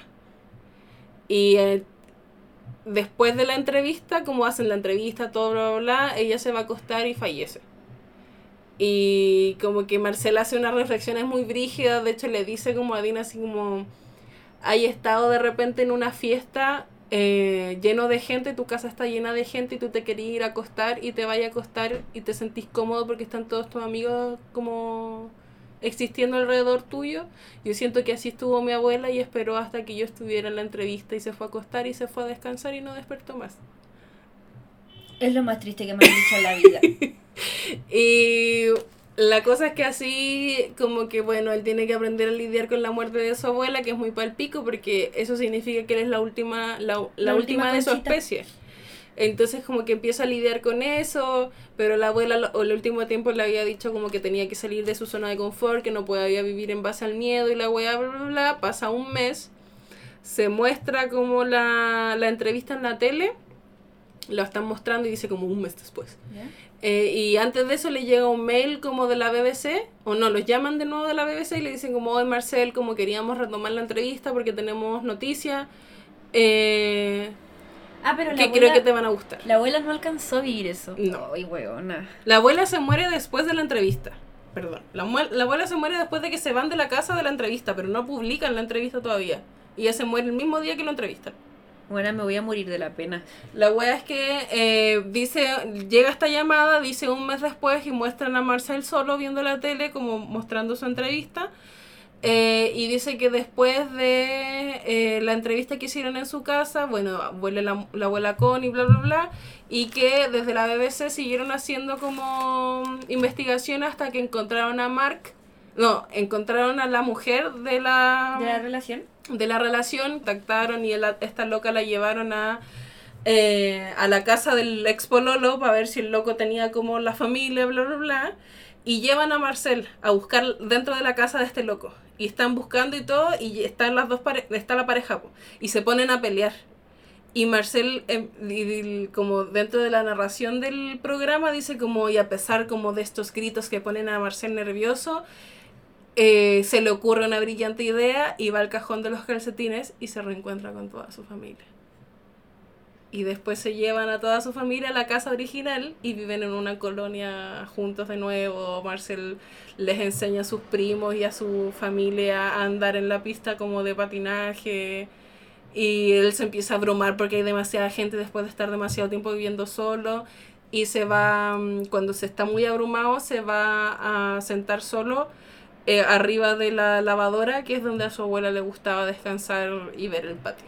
Bueno, tengo mucha pena que se haya muerto la abuela. porque siempre tienen que matar a, las- a los abuelos? Porque son viejos y van a morir igual. Sí, pero weona. también. La wea es que es una película muy linda. Al principio es lenta porque te tienen que presentar este mundo culeado muy extraño, como de una conchita que con zapatos que vive en el mundo real. La concha con zapatos. La con, puestos. o sea, con zapatos puestos. La wea está hecha en top mo- stop, motion. La Connie dijo que encontró que había sido un, un corto primero. Después Sí. hicieron el corto nivel 2 y después agrandaron la película y dura una hora y media. Que va stop motion, conche tu Escaleta, madre. sí, escaleta. caleta. Va encima de una concha. Con muchas conchitas bebés. Mm, Muchas conchitas. Y cacahuetes también con ojo. y eso es muy buena. A mí me gustó, la encontré linda. El trabajo culiado también paloyo. Pero la diferencia también que tú tuviste que moldear y tallar a Pinocho y aquí encontraste una concha en la playa y le pusiste dos zapatos de, de juguete, de Barbie y un ojo de esos, de esos ojos locos. Ojos locos. También ando picándote también.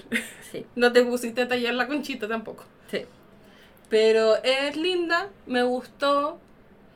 Lleva a buenas reflexiones de la vida, de la vida en comunidad, de tu familia. de amar a tus ancianos, esas cosas. Amar a tus ancianos porque son tuyos. Son tuyos. Pero eso es. Es buena, pero gracias. Sí, eso me pasa igual. O sea, que ya, yo me aburrí. Pero. pero eso me pasa igual que. Es que ya siento que quizás ya me enamoré de Pinocho, eso me pasó. Y es demasiado mi estilo. Como que. Si no hubiese elegido Red, si no hubiese Sí. estado Pinocho. Y si no hubiese estado Red, hubiese elegido Sea Monster. Sería como Pinocho, Red, Marcel.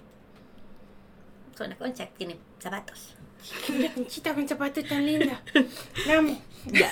Otras weas que. Además, no- siento que me recuerda como a estos reels que nos mandamos de ranitas tejidas que hacen cosas. Me recuerda mucho Marcela a esas cositas. Y lo encuentro muy A tierno. mí me recuerda a Mario Marcel. Y lo encuentro muy tierno. Ah, y se llama Marcelo. Marcelo. Porque la, la abuela le dice como cuando lo reta, le dice, pero Marcelo. Marcelo. Ya, la que ganó la vez pasada fue Encanto. Sí. Y la que ganó anterior esa vez fue Soul. ¿Te gustó Soul a ti? Es buena. Es Soul. buena Soul, weón. Pero Ya. sí, Soul es muy buena. A mí me gustó Soul. Y además, en esa weá, la animación es muy brígida. También vi el documental de cómo se hizo. Es que me encanta ver los documentales de cómo se hacen las y cosas. Y está también, anterior a esa, está Toy Story 4. Ah, y Spider-Man Into the Spider-Verse. Ah, esa es buena. O sea, no la he visto, pero es buena en animación. Pero mi pregunta es, ah, ya, sí, pues, ¿eso es animada? Sí, es animada esa. De hecho, en esa el Spider-Man es negro. ¿En serio? Sí, está en Netflix. Y está Coco, Zootopia, Inside Out, que esa es intensamente. Coco también. Big Hero 6. Big Hero 6 Frozen, que, que- Brave es buena. Breve es buena. Y Rango no me gustó tanto. No he visto Y está Rango. Toy Story 3 también. Superemos las Toy Story también. Sí. Up. Wally, Wally. Ratatouille, Happy Feet, güey. Buena Happy Feet. Sí, pero. Wallace y Gromit, ¿qué pero haces Wallace ahí? y Gromit es muy buena. Sí, pero ¿qué haces Sí. Los Es increíbles, increíble. buscando a Nemo. Ay, esa. El viaje de El Chihiro. viaje de Chihiro, sí. Ay, se lo merece. Sí, Se lo merece. Se lo merece. Igual rarísimo que sea la única que sea de Hayao Miyazaki. Sí, y es Rec. Serek. La 1. Sí. Se lo merece también. Se lo merece. Se lo merece. Y esa es la primera. ¿Desde cuándo existe la, esta categoría? No sé, me estoy preguntando muchas cosas. María Ignacia, quiero hacer un pequeño apéndice respecto a cine de terror en los Oscars. Porque es el lugar del que yo voy, el Sí. lugar, el lugar de- que no sé hablar, el lugar al que vengo. No hay nominaciones de terror este año. A mí me encanta que hayas traído esto porque es algo que es que a mí me gustan los fenómenos sociales, aunque no me gusta verlos. Esto es un fenómeno social. Para mí es un fenómeno social porque yo encuentro, por ejemplo, el, la- el avance del, del terror a hoy el terror psicológico que pega con weas que son mucho más emocionantes. Por ejemplo, el otro día descubrí que Black Swan Es era terror psicológico. Sí. Entonces Y dije, ganó un Oscar. entonces dije como, ah, mira, igual podría ver las cosas que dicen terror psicológico, depende, no sé. Sí, po. También vi Midsommar, que esas paloyo. No, pero creo que a ti te gustarían. Puedo, puedo recomendarte algunas. Ya. Eh, no hay nominaciones de terror entonces. Eh, hay películas en específico que son echadas de menos. Yo voy a hablar solamente de las que yo vi que yo eché de menos. Está Pearl. Que Pearl es la secuela de una de las películas que para mí es la mejor slasher del último tiempo, que es X. Se llama X. Y es la misma protagonista de X que Pearl. ¿De ¿cachai? verdad? Sí. Wow. Pero eso es lo del audio de TikTok de I'm a star. Sí. Ya. Sí. Esa parte, esa parte es de Pearl. Se llama Mia Goth, que es la protagonista y esperaban que fuera nominada a Mejor Actriz. Sí. Algo que no pasó. Yo personalmente esperaba Barbarian, que es una película eh, igual de terror. Tiene como más o menos ciencia ficción. Ya. No, no más o menos, tiene ciencia ficción. Em, igual es muy buena, si no la han visto pueden leer un poco de ella y si les gusta el terror les va a gustar Barbarian. Eh, y la última que ganó siendo una película de terror fue Get Out, ¿cachai Get Out? Mm. Que es como de terror Sí. racial. Esa la Ya. quería ver igual. El mismo director... Cuando Kanye puso el tweet de que él creía que estaba en Grout. A mí no me gusta el terror, el terror racial. Yo vi una que se llama His House. Ah, la que me contaste. Sí. Y no me gusta en verdad porque no lo paso bien, es demasiado real. Em, el mismo director de Get Out hizo una película hace poco que se llama Nope. Y es de Sí, sí, sí. ciencia ficción también. ¿Dónde Eh, está la. Sí, como de Aliens. ¿Cómo se llama esta No sé cómo se llama, pero sé de quién me estoy hablando porque es la protagonista. Pero si ustedes buscan Nope, van a saber de quién estamos hablando. Es Nope. Nope, N-O-P. No la he visto, pero me gustan las películas de, la- de Aliens, así que la voy a ver. Em, pero caché que ni Hereditary ni Midsommar ganaron ni fueron nominadas a nada. O sea, yo en un googleo rápido caché que ni Hereditary ni Midsommar estuvieron nominadas a nada. Y, mm, y es como un, una tónica que las películas de terror se queden fuera de los Oscars. Sí. Y ahí vienen la- las palabras de Mia Goth que tú habías dicho al principio, que me estabas robando mi Thunder. Lo siento, lo siento. Si la, sí, la academia necesita un gran cambio. Necesita librarse de prejuicios, de prejuicios de los grandes estudios y los resultados de taquilla. Necesita empezar a premiar el cine por sus logros y no por su género, su presupuesto o por sus campañas publicitarias. Necesita muchas más cosas, aunque todo esto parezca una utopía. Mia Goth, protagonista de X y de Pearl. Y Napo, es verdad. Eh, mejor película es solamente El silencio de los inocentes. Pero El, el, silencio de los corderos. pero también, pero también, por ejemplo, El Exorcista ganó Oscar, creo que por efectos especiales. Em, y eso, creo que las películas de terror merecen por lo menos nominaciones. Yo no mira, vi Midsommar, pero no le puse toda la atención del mundo. A mí, yo creo que las amigas, cuando tenían el podcast de cine con la negra, ella dijo que cuando salieron esos Oscar igual hubo como. Estoy lejos del micrófono. Igual hubo como pelambre, así como que la Florence Pugh se merecía como el Oscar igual, o, o por lo menos ser nominada A mejor a actriz. mejor actriz por Midsommar. Pero bueno, es que si esa weá sorprende, Hereditary tampoco, weona. Y esa Bueno, weá. Hereditary es palo. Y yo esa wea sí que no la puedo creer, porque tiene desde el eh, desde la actriz principal, los hijos, todo el mundo en esa película. Es palo y esa es película. Bueno, em, eso. Le robaron a Pearl este año. ¡Nos han robado! Tú anotaste algo también aquí abajo. Ah, sí. Que dentro. Está fuera de lo de películas de terror. ¿Ya? Ya que el protagonista hombre de todo en todas partes y whatever eh, está nominado al Oscar. Él se emocionó mucho cuando ganó el Golden Globe. Eh, lo encuentro muy tierno. Deberían ver la entrevista que hicieron. Estas entrevistas que hacen con muchos actores, como en una mesa redonda, eh, y están todos como reflexionando en torno a su vida como actores. También hay unos actores negros, entonces hablan un poco también de la dificultad de no ser blanco dentro de la academia. Y este loco habla que desde. Él fue famoso en una película de Steven Spielberg cuando era chico. Y fue como su What Hint Wonder. Eh, y para él fue súper difícil lidiar con que su mayor éxito haya sido cuando él tenía como 7 años Mm. y que después nunca más lo volvieran a llamar. La cosa es que a los 20 años tuvo que decidir eh, dejar de ir a audiciones porque no le iban a llamar porque en su reflexión en la, en la entrevista como Hollywood no estaban llamando como asiáticos. Y él decidió no salirse del mundo, pero trabajar detrás de cámara. Eh, y volvió a las, a las audiciones después de Crazy Rich Asian, en donde él dijo que para él cambió completamente como su visión de la weá. Y cuando salió Crazy Rich Asian, que es una película muy X, es una película de amor muy piola, en donde todo el cast son asiáticos. Eh, asiático americano, whatever. Pero todo el cast es asiático. Y ahí él dice como Hollywood cambió, ahora sí me van a poner a llamar. Y ahí lo llaman para esta y él contaba lo muy emocionado, muy agradecido que estaba. De hecho, el discurso que hizo en los Golden Globes yo lloré como enferma. Eh, y estoy muy feliz, lo amo. Es- Está muy contento él también por estar nominado. De hecho, dijo como con esto yo ya tengo suficiente. Yo creo que no voy a ganar, pero estoy muy feliz. Lindo. Y si gana, se va a cagar en los premios. Ah, bueno, espérate. Todo, todo en todas partes al mismo tiempo Sí, está nominada a muchas cosas. sí, palo yo. Y de hecho, también todo en todas partes al mismo tiempo. eh, ¿O todo al mismo tiempo en todas partes? Ay, no sé, pero algo I así. don't know. Sí. eh, Michelle Yeoh, eh, que es la actriz principal de Todo en todas partes, está nominada a Mejor Actriz. Y es la primera actriz asiática nominada desde 1935. Buena, amo. Amo.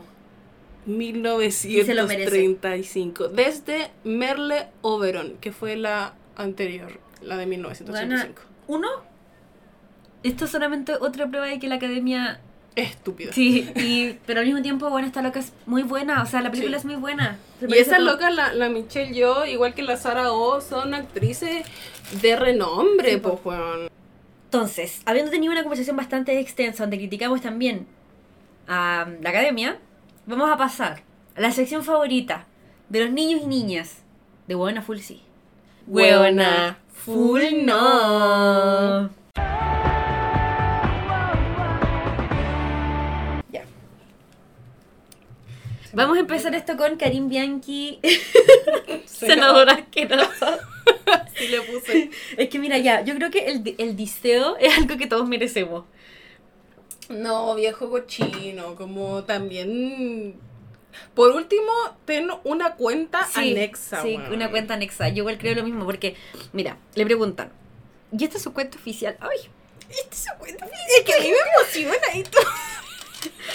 Es que sabéis que esto es un acabo de mundo, como que estoy estornudando y en el moco. Oye, sí, perdón por esto, pero es que estoy con alergia terrible. Ya. Es su cuenta oficial, Karim Bianchi Senador, que es independiente. ya, le preguntan, en los mensajes anónimos, Sí. ¿polvo mañanero o nocturno? A esta edad hay que madrugar, dice. ¿Cree en el sexo sin amor, senador? Sí, pero que no lo sepa la UDI. Yo por usted hago lo que sea, no sé si me entiende, me avisa si le interesa. Toda ayuda social es bienvenida. ¿Has tenido tríos sexuales? Creo que cuarteto. Senador, métamela. Estamos legislando al respecto. Como que era chistoso. Hasta que dejó de ser chistoso. Sí, mira. Una vez lo vi en las, una vez lo vi en la zona franca comprando y tuve que ir corriendo al baño a masturbarme. Pobre baño, pone él. ¿Viste? Superaste. Sí, de hecho creo que no debió haber respondido esa Superaste. Pero, pero no devoraste. No, Superaste. una barrera que no había No que había que pasar, hay un límite que rompe el deseo. rompiste. Rompiste el deseo. Top 3 minas ricas del Congreso. Me pueden denunciar, son graves. No, y después como eh, diputadas con mejor poto. Sí, algo sí, así. estoy llegando a esa. Espérate, es que me gusta esta. Esta creo que estuvo bien, de hecho. Le pagarías a una escort, todo trabajo debe ser remunerado. Eso estuvo bien, eso estuvo bien. Manda nudes, suscríbete a mi OnlyFans. Eh, diputada con mejor poto, hay varias. Te pasaste, po, Y, y estaba gracioso hasta que ya no fue gracioso. Es que Y después empezó a decir así como, se escandalizan por este tipo de preguntas cuando lo malo es que hay diputados que roban. Y no sé qué escuché yo como, ah, ya, ¿por qué comparáis las cosas? el cuenteo culiado mal hecho. Sí. Es que sabéis que ya, fue chistoso. Pero aún así, aunque solo fuesen las preguntas sexuales, que eran chistosas, igual yo lo encuentro desubicado a cagar. Como no debiste haber hecho esa weá en la cuenta de. Es como si Camila Vallejo hiciera esa weá en su cuenta. Ay, no la matan. Por eso, po, weón, porque. Y van a decir como, "Oye, pero es que esta ministra y la weá, bla, bla, bla. Pero este weón es un senador, Sí. esta weá está igual de mal. ¿Te imaginas la Camila Vallejo pusiera una weá de preguntas anónimas? Primero se le llenaría de weones asquerosos. Sí, porque es preciosa. Porque es el ser más hermoso Sí. de este gobierno. Pero, weón, como. Y respondiera como en este calibre, esta weá, primero que todo, está aceptada porque el weón es hombre. Sí. La weá dejó de ser chistosa en la segunda. Sí. Yo creo que hasta en la primera. y cuando decidiste responder la weá. Dejó de ser chistosa antes de que la publicara. Sí. O sea, que sabes que yo lo empecé a ver y dije, weón, ¿dónde está el encargado de prensa este weón? Yo hubiese sido encargado de prensa, renuncio. Te juro, renuncio. Digo, hermano, esto está fuera de mi jurisdicción. No puedo hacerme cargo de esta No, weá. yo le diría, weón, ¿por qué me hiciste esto? ¿Por qué me hiciste esto? Me odias. Es que siento que ¿Qué te algunas hice que- yo? Siento que hay algunas que sí son chistosas, ¿cachai? Y que podrían haber estado dentro del margen. Pero se pasó así como... Porque uno no puede controlar las preguntas que te llegan, pero sí las que tú respondes. Sí, yo, yo no he, yo he elegido no responder. Sí, igual. Oye, quiero hablar de una pregunta que me llegó el otro día. Me llegó una pregunta de una persona que me dijo, eh, ¿eres neurodivergente? Yo soy especialista y creo que sí. Quiero, bueno, primero que todo creemos que es alguien del podcast, porque no conocemos ningún especialista en esas cosas. No hagan eso. No, o sea, mira, yo no me, yo para nada me siento ofendida, No, no, creo que esté no. mal. De hecho, yo también lo he pensado muchas veces. Sí, ha sido Eh, tema de Soy conversación. una persona que anda con un play de algo que se piensa. Pero, pero que vaya alguien y me le diga una pregunta anónima, sobre todo si eres un especialista, quizás no eres el mejor especialista también. No, sí, yo creo que debería cuestionarte tus limitaciones éticas también. Sí. como- encima me dio mucha risa porque, ¿por qué? Me y después te, te me mandaron una que decía, ¿eres asexual? Sí, Hoy nosotros nos queremos mucho, pero no se pasen. Miren, no sean Karim Bianchi. sí, ubíquense. Ya, pasemos a la siguiente. España intenta robarse a Pedro Pascal. Yo no entendí eso. Supe, supe que pasó, pero no lo entendí bien. Ya, un diario como importante, se me olvidó cuál era, puso como en... por- porque bueno, eh, Pedro Pascal es el protagonista de Last of Us, que es la nueva No la serie... visto, pero tengo que. Que es la nueva serie que está como en el boom en este momento, que está basada en un juego que es del mismo nombre. The Last of Us. Eh, es de ciencia ficción, tipo zombie, fin del mundo, esa onda. La otra protagonista era la Lady Osita también de Games of Thrones. ¿La Lady qué? Lady Osita, porque era de la casa del oso y era como la, la como la presidenta de casa más pequeña de todos como Lady Osita. y la gente le decía la Lady Osita. Ya. Bueno, está la Lady Osita con Pedro Pascal, que era Oberyn Martel, hombre hermoso. No sé quién es. Es el personaje de Pedro Pascal que era como muy sexual y bisexual y se comía a todo el mundo y después lo matan. Y la gente sufre. Ahí los chilenos descubrimos a Pedro Pascal. Y como, oh, mira, ya no solo tenemos a, al de mm, Lost, también tenemos a Pedro Pascal. Qué rico Pedro Hermoso, hermoso. De hecho, ahora estoy en un lado de TikTok. Uf. Es que más encima me quiere que Uf. sepa que es exquisito, me da rabia. Sí, que se diga daddy. Ay, me encanta que me digan Pedrito. Ay, Diosito santo, ayúdame. Somos degenerados. Ya. Ayúdame. Bueno, la cosa es ¿Puedes que decirme cómo chucha se robaron a Pedro Pascal? la cosa es que eh, está en el boom Pedro Pascal. Ya. Entonces la gente descubrió primero que era latino, que habla español, y eh, ya no sé qué, el boom la wea, y salió este diario español que lo puso de portada y decía las raíces españolas de Pedro Pascal. Pedro Pascal es español. Y la gente se atacó Pero es que quizás tiene raíces Sí. españolas. ¿o como todos los chilenos en Ah, base bueno, al sí, colonialismo. Sí, sí, sí, sí, toda la razón, toda la razón, perdón, soy estúpida. Sí. sí. Entonces quedó la zorra. Esto yo creo, para mí, para mí, esto es un conflicto internacional. ¿Sí? Salió el papá de Pedro Pascal a decir como no vuelvan a decir una wea así. Period. Period. Devoró el papá de Pedro Pascal. Devoraste y devolviste. Expropiaste. Expropiaste. Tú, bueno, cuanto más nos tienes que robar. Sí, ¿Cuánto, ¿Cuánto más? más? ¿Cuánto más? Ya. Bueno, Pedro Pascal es nuestro. volvió a París, sí. Volvió a París. Oye, pero ayer yo estaba escuchando un capítulo antiguo de nosotras y que yo decía, bueno, te apuesto no sé cuánta plata que París no vuelve antes de las elecciones. Gané, Sí, ganaste. gané. Em, Qué bueno que no apostó nada. volvió y cacha que llegó el weón y como haciéndose el canchero y la Ah, prensa así sí. como dándole beso en... Ya, la cuenta Gatitos Culiao. Esa es mi fuente. Fuente gatito Julio. Gatitos Culiao. Puso, Parisi reconoció la deuda de 166 millones de pesos por pensión. Abonó 30 y pagará una cuota de 300 mil pesos mensuales. Son 450 cuotas que terminará de pagar a los 92 años. Además, renunció a la patria po- potestad de sus dos amados hijos. Amados. No me sorprende. No, no, no, pero yo quería saber cómo por qué volvió, porque no está- yo Ah, ya, sí. volvió porque volvió porque hizo todo esto, renunció a la patria potestad. Amo que tu fuente es gatos culiados. Sí, gatos culiados. Es que lo di en una fuente seria, pero gatos culiados lo resumió bien. Ya. Fuente gatos culiados. Ya, eh, Tomasa del Real. Oh, ya. Ya, ¿Quién lo va a contar? yo. Ya, dale. O sea, no, en realidad puedes contarlo tú, pero yo creo que es el video. Cuéntalo tú por mientras. Ya, yo me enteré de esto porque yo estaba viendo en TikTok y me salió la segunda parte. Y yo no encuentro la A mí primera igual me parte. pasa eso. Porque le bajaron la primera parte. El- yo tengo la primera parte. Sí, porque la volví a subir. Ah, ya. Eh, es que en, en Instagram no se la bajaron, en TikTok sí. Porque mostraba como partes del video y se lo bajaron un poco como por nudismo. Espérame, Ya, la Viene. cosa. primero. Ya, esta mm, em, cantante salvaje, Sí. su nombre es salvaje, eh, santiaguina de un reggaetón muy under, Sí, más under que Tomasa del Real. más, más under. Em, hace dos años sacó una canción que se llama 2009, en donde, eh, bueno, tiene pocas reproducciones y todo, pero la loca igual es conocida como dentro de su mundo under. Mm. Eh, en donde tiene una frase donde dice como en el 2009, nos queríamos comer como en el 2009, algo así. Voy a, voy a poner la canción. Sí, eh, pero no te atreves o algo así. La cosa es que hace poco la Tomasa sacó eh, un video Una canción igual con la Oli Rare. con la Ol- Oli Rare, ¿se llama? Sí, que no sabía cómo. whatever. En donde dice exactamente la misma parte, Y la misma solo- frase, solo pero en la- vez de no te atreves, dice como no se puede. Sí. Ok. Ya, pero antes de que sigamos hablando de esta weá, quiero que la escuchen. Creo que la Tomasa del Real se inspiró en mi canción llamada 2009 para un verso en el remix con la Oli Rare.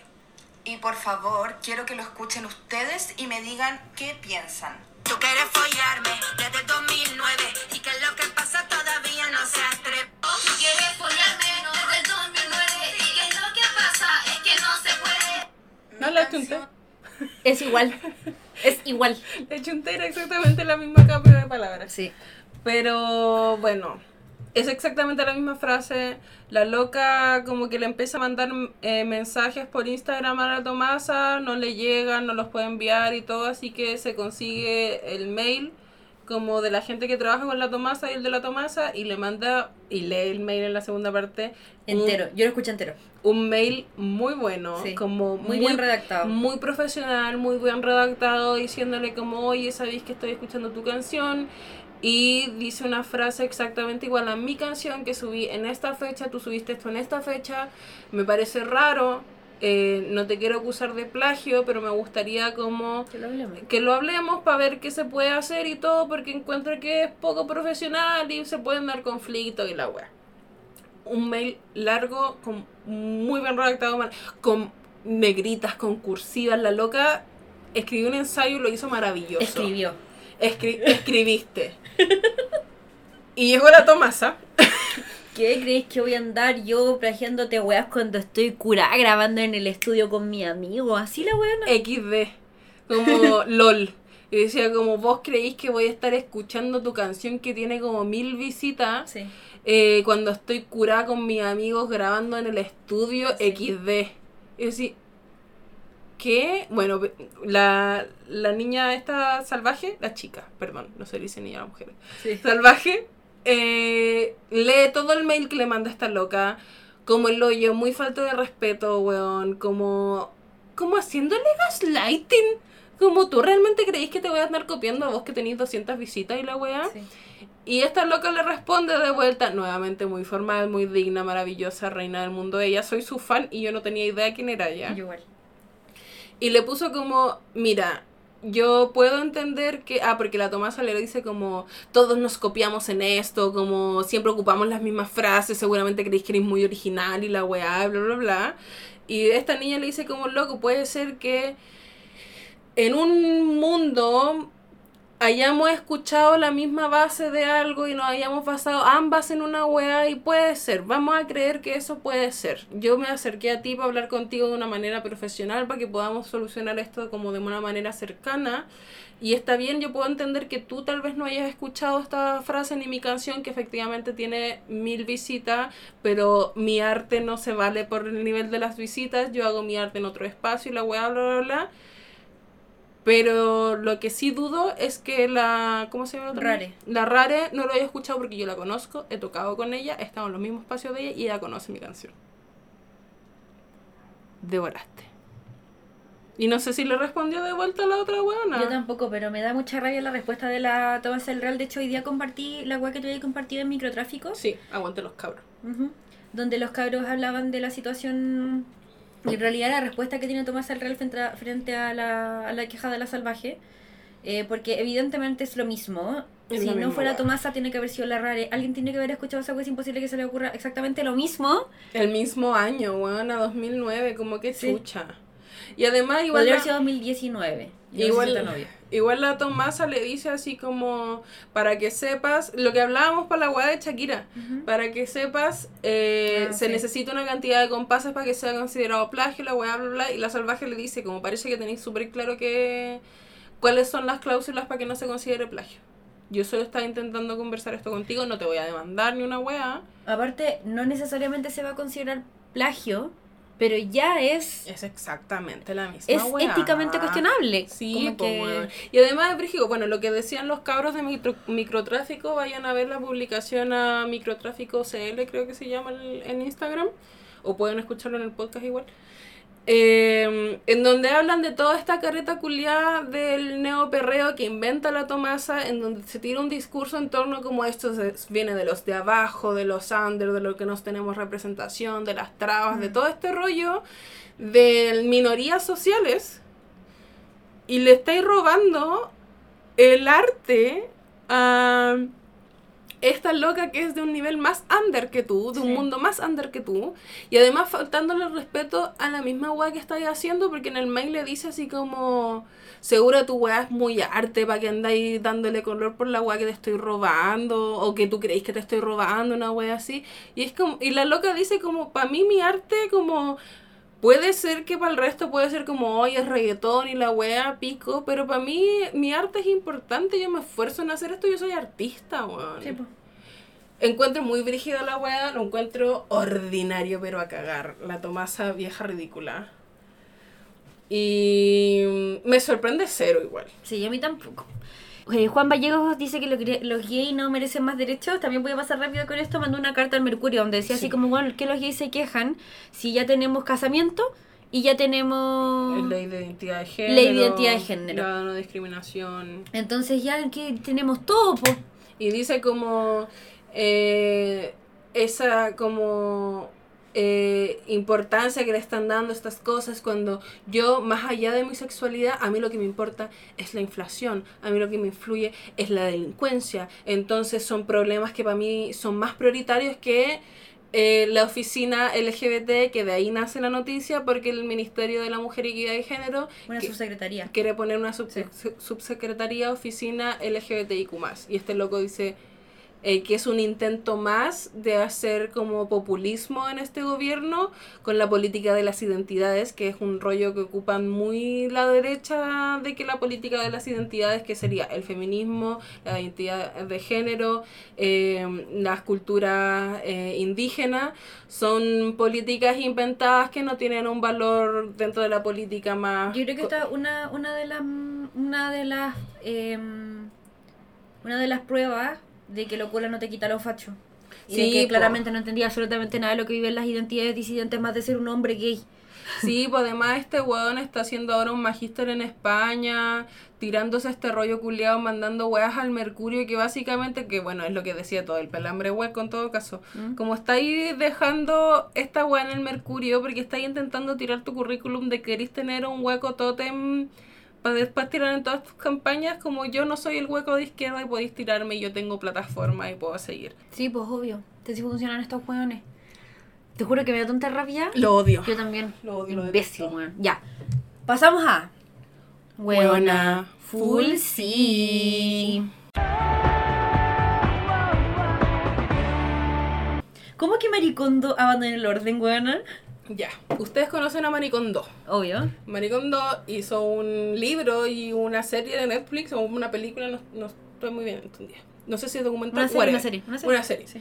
En donde la loca habla de esta filosofía de dejar ir las cosas que no te producen felicidad y la weá y tener lo menos Tener posible. aproximadamente tres cosas en tu casa y muy ordenadas. Sí. yo la conocí porque cuando mi hermana un se taxi. cuando- en un taxi en camino al club porque cuando mi hermana se fue a Alemania ocupó esta wea para poder dejar ir muchas weas que no eran necesarias porque tenía que hacer su vida en Alemania de nuevo y llevar dos maletas. Mm. y frente a eso difícil. Entonces toda esa wea, esta filosofía de dejar ir las cosas que no te sirven dejar ir dejar de acumular y la wea bla bla, bla mantener tu cosa hiper ordenada ojalá como una casa piloto por siempre. La wea que Maricondo hoy tiene tres hijos. Y dijo que dejó de ir en orden. Porque cuando uno tiene tres hijos y tiene una familia, lo importante no es lo limpia que está tu casa, sino que tu, tu casa tiene vida. Tenéis tres hijos que van a dejar la zorra porque son niños. Y en algún momento tendrás que ordenar, pero no vaya a estar obsesionada ordenando porque eres una mamá que tiene que hacer otra mierda. En su propia trampa cayó la Maricondo que tuvo en pandemia a todas las mamitas Botando las cosas. ¿dónde- Sí. ¿Quién me devuelve todos esos chalecos? Sí. A ver. A ver. Mi bufanda. ¿dónde está? Tanto daño nos hizo Maricondo, weona. Y ahora se arrepintió y vol- volvió al mundo del desorden. Bien.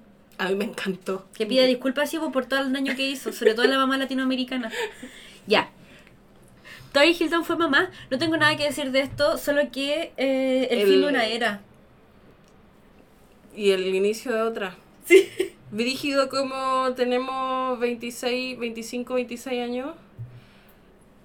Paris Hilton va a ser mamá y yo crecí con fotos de la Paris vagina sí. de Lady Lady D de Lindsay Lohan al lado de Paris Hilton cura Sí. en un auto después de un carrete de que deben haberse jalado la vida completa. Eh, yo no- Cambia todo, cambia. Cambia, todo cambia. Ya, se separó Panicas de disco. Sí, quedó la zorra. Bueno, para la gente, para ¿Y por qué tan buena Fulci esto?